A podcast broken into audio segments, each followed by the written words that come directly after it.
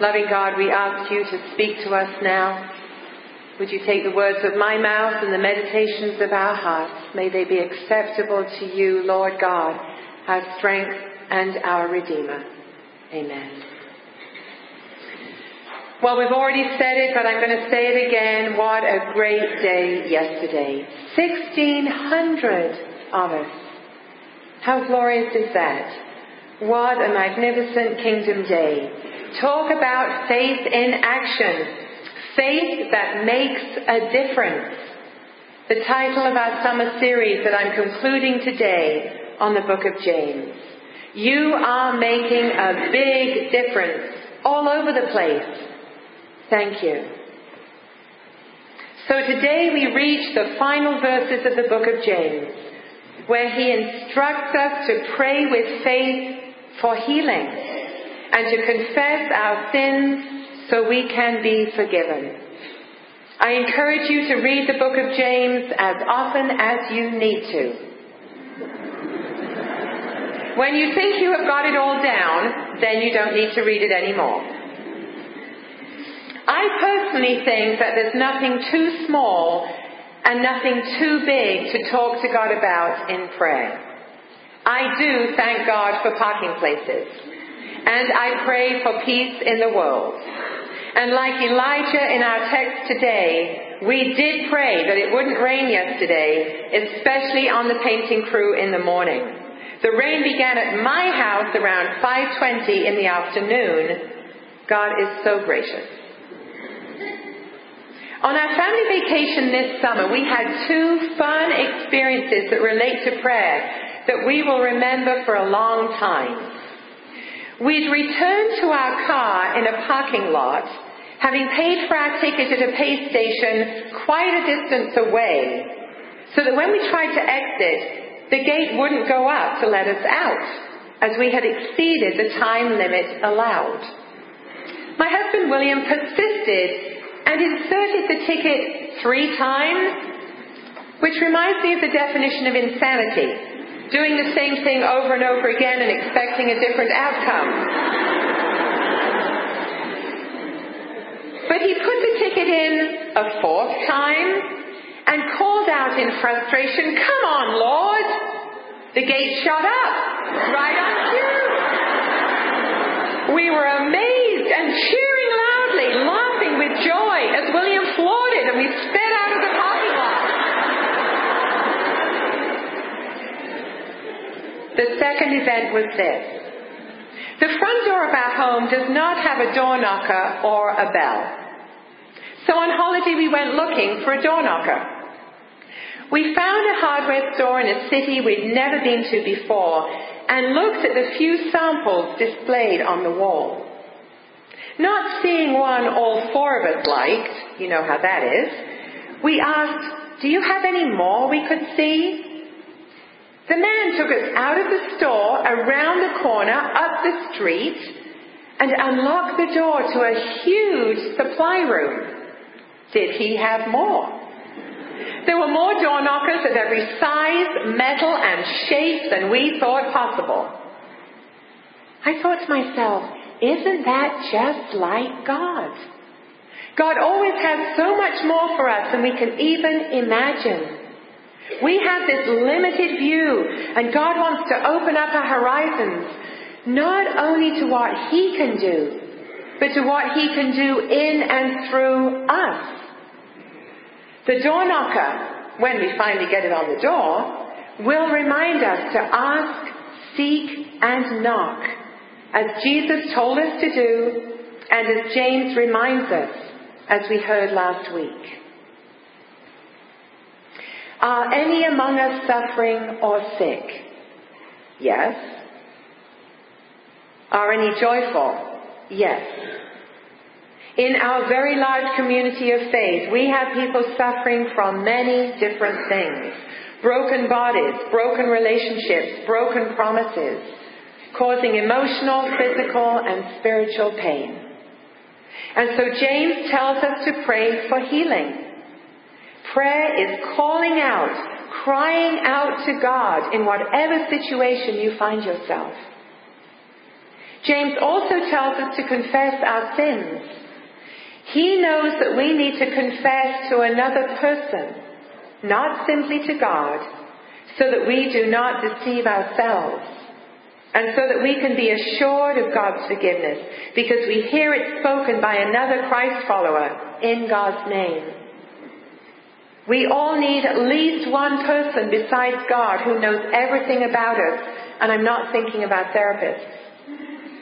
We all need at least one person, let me say it again, besides God who knows everything about us. I know many people who found healing from their suffering, sickness, and sin through twelve-step recovery programs. They found a place where they could be completely honest, where they could confess to others and pray for one another and be healed. So who do you talk to when things get tough? When you're hurting, when things aren't going the way you planned or the way you wanted them to? Do you talk to everyone but God? You may be asking, does prayer make a difference? Yes! It's one way of putting our faith into action, and it does make a big difference. Whatever you do, whatever you're doing, pray. We are a praying church. We believe in prayer. There are many opportunities for prayer here. There are people available to pray after each worship service. Anointing prayer is offered once a month during the six o'clock service. We offer inner healing prayer. You may join any number of prayer groups. There's a group of women who pray faithfully on Thursday mornings. They've been doing it for years. And we have a prayer chain. You can pray using scripture, especially the Psalms. Write down your prayers if it helps you to talk with God. Don't forget that prayer is supposed to be a two-way conversation, not a list of your demands. Praying is not telling God what to do and then how to do it. How many of us have a vending machine mentality when we think of prayer? A friend commented recently on how we often only want Jesus to do something for us, rather than want to simply be with Jesus. You can talk to God as if you were talking to a close friend, but then stop and take time to listen to what God wants to say to you in the silence. Don't think you have time to pray? Pray while you're doing something else. I think that's okay. I pray while I'm swimming laps. And I try to just do it and stop and pray for a person then and there, even people I bump into in the store, so watch out, and not say, I'll be praying for you, and then forget to do it. Remember last week we heard, don't boast about all the plans you make. Why? Because they can be interrupted at any moment, and we don't know what tomorrow will bring. But we love to plan ahead, don't we? We like to have things to look forward to. But then something happens out of the blue. A sudden loss, an unexpected diagnosis, a tragic divorce, and everything is changed. In Guatemala, people actually say, in Spanish, I'll see you tomorrow, if the Lord wills. We take so many things for granted. We think many things are our right. And an attitude of entitlement creeps in, even in our praying, if we're not careful. I've had the joy of talking to just a few of the many amazing people in our congregation who are living with courage and grace as they face serious ongoing illness. These are people of strong faith, who in spite of huge challenges are trusting God's goodness, counting their blessings, and believing that God has the power to heal them. One member of our church has been in a small group where they pray for one another for twenty-five years. I'll call her Sally. She's been suffering for years with a chronic, degenerative neurological disease. She told me that in her group they lay hands on each other and pray for healing, just as Scripture tells us. That's just plain common sense, she said. She said, I've been taken into a world I needed to be in, and without this illness, I wouldn't have gone there. She believes in the sovereignty of God, and in Romans eight twenty-eight, we know that all things, does not say some things, the nice things, the things I wanted, all things work together for good, for those who love God, who are called according to His purpose. Her disease has given her empathy for others. Her life has been completely changed. Is she depressed some days? Yes. But she knows that the only path out is to focus on the things she's grateful for. She does that for ten minutes every day. Some days she has to force herself to do it. She's amazed at what God is showing her through her illness. She's amazed at the miracle of our bodies, how God created them. A frequent prayer of mine is, help. I need God's help on a daily basis, and so I'm going to use H E L P to explore prayer this morning. Help. The H. It could be for humility, humor, honesty. It used to be pronounced honesty, or hope. We need all of these when we pray. But I chose Holy Spirit for the H of help. We need the gift of the Holy Spirit to know how to pray. And we need the fruit of the Spirit. Listen, love, joy, peace, patience, kindness, generosity, faithfulness, gentleness, and self-control as we pray for healing. I like the way the Holy Spirit is referred to as the Comforter, which I think is a perfect image for us in the Pacific Northwest. The Holy Spirit wraps around us with loving grace and care, like a down comforter that we could do with this morning when we need it most. The E could certainly be for encouragement, energy, enthusiasm. But the E in help that I chose is for eternal perspective. The people I spoke with are all facing their own mortality. They're not in denial of death. By God's grace, they've come to a place of acceptance, and they're open to what God is teaching them in the school of suffering, even when they didn't sign up for the class. They have an eternal perspective on life. I called a friend recently whose son is battling brain cancer. She commented on his amazing attitude. He has an eternal perspective. He's aware that his life on earth is very short. Such a brief moment in time compared with the importance of eternity. We tend to focus on this earthly life as if that's all there is.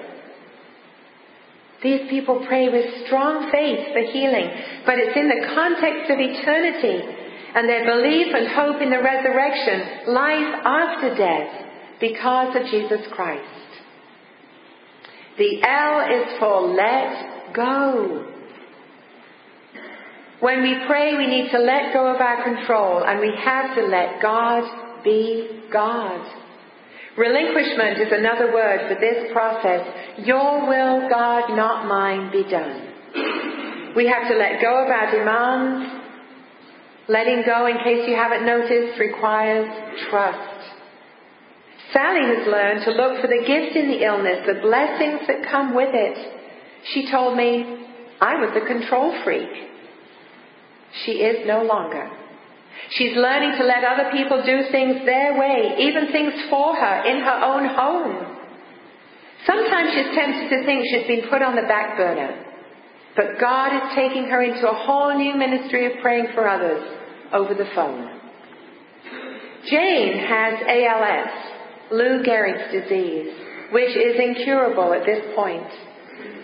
She reminds herself that God has surprised her so many times before, such as her husband Earl's sudden appearance in her life seven years ago. Jane was a problem solver, a take-charge person who would control, fix, and tackle anything. Now she's having to slow down and let go of her previous way of doing life. These women are gracious, honest, humble, and hopeful. They're grateful people, knowing that they're greatly blessed, even if their bodies are not healed this side of heaven. They live one day at a time. They do not make grand plans. They are not afraid of death. They've learned to receive help from others and to give up control. They are both reaching out in love and support to others, praying for them, and doing what God invites them to do for His kingdom. I want to encourage all those of you who can't physically do what you used to be able to do. You can have a powerful ministry of praying for others, for Bellevue and beyond, for peace in the world. Pray through the church directory. Pray for every event listed in the messenger. Pray for the safety of the hundreds of construction workers currently in our area. Pray for every home on your street. There's a whole world to pray for. The P in health could stand for the gift of God's presence, protection, provision, and power. But the P is for people. We need people to walk alongside us in our healing and forgiveness journey. That's how we experience God's love in a tangible way.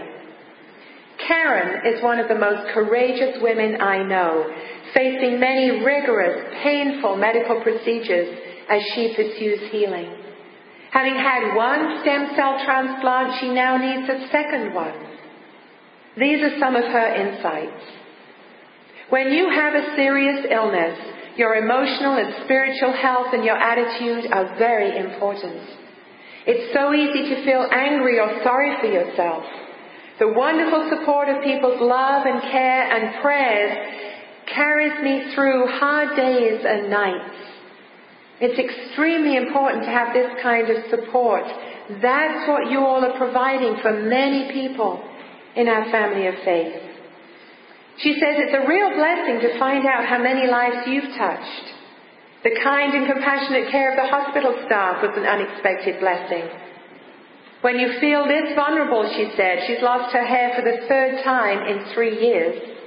It's wonderful to have people who take it all in stride and treat you as a human being, not a case. A regular phrase on my lips these days is, life is fragile. As many of you know, Mark Farney's plans were suddenly changed on June twenty-second when he was shot at close range in the stomach. Without the immediate help of Harborview Medical Center, Mark would not be alive today.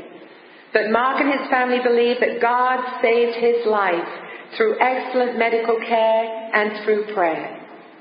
All the physical evidence supports that Mark should not have survived. People gathered here at First Parish for the first prayer vigil for Mark on the very day that he was shot. We simply asked God to save Mark's life so that others would know that God is alive, that God loves them, and that God has the power and the desire to heal. Mark first came home fifteen days after the shooting. This is a quote from the July ninth entry on Mark's CaringBridge website, written by his parents, Brian and Rebecca. We have relied mightily on your prayers, messages, and support. We can only hope that your faith and appreciation for the power of prayer have been magnified, as has ours. Then on July twenty-seventh, the entry read, Mark has faith that God wants him to heal fully, and believes that he will have a full recovery. We are most impressed with his perspective and attitude. We feel strongly that the prayer support we have been blessed with to date is at the foundation of the miracle we have experienced. So continued prayer is much appreciated as this journey continues. You have sustained us in ways we find difficult to explain, and we feel your love and support daily. We cannot begin to thank you. Love, the Farneys. When I spoke with Rebecca, she said the whole family never felt abandoned. They felt uplifted, supported, and sustained through God's people. They're excited about the plans God has for Mark in the future, and they're all giving all the praise and glory to God for what He's done and is continuing to do for their family. Please continue to pray for all of these friends and many, many others in our church family. When you pray, which I hope you do often, remember help. The Holy Spirit, have an eternal perspective, let go, trust God, and rely on God's people. God hears their prayers on our behalf, and God wants to use us to help heal others, and we can assure someone of God's forgiveness for them. That's what a caring community of faith is all about. A place where we can be loved and healed, accepted and forgiven. So remember, whatever you do, pray. Loving God, we thank you for the miracle and the power of prayer. That we can speak to the God who created the cosmos. And you hear and you respond. Help us to pray more often. And with more passion, knowing that you will answer. In Jesus' name we pray. Amen.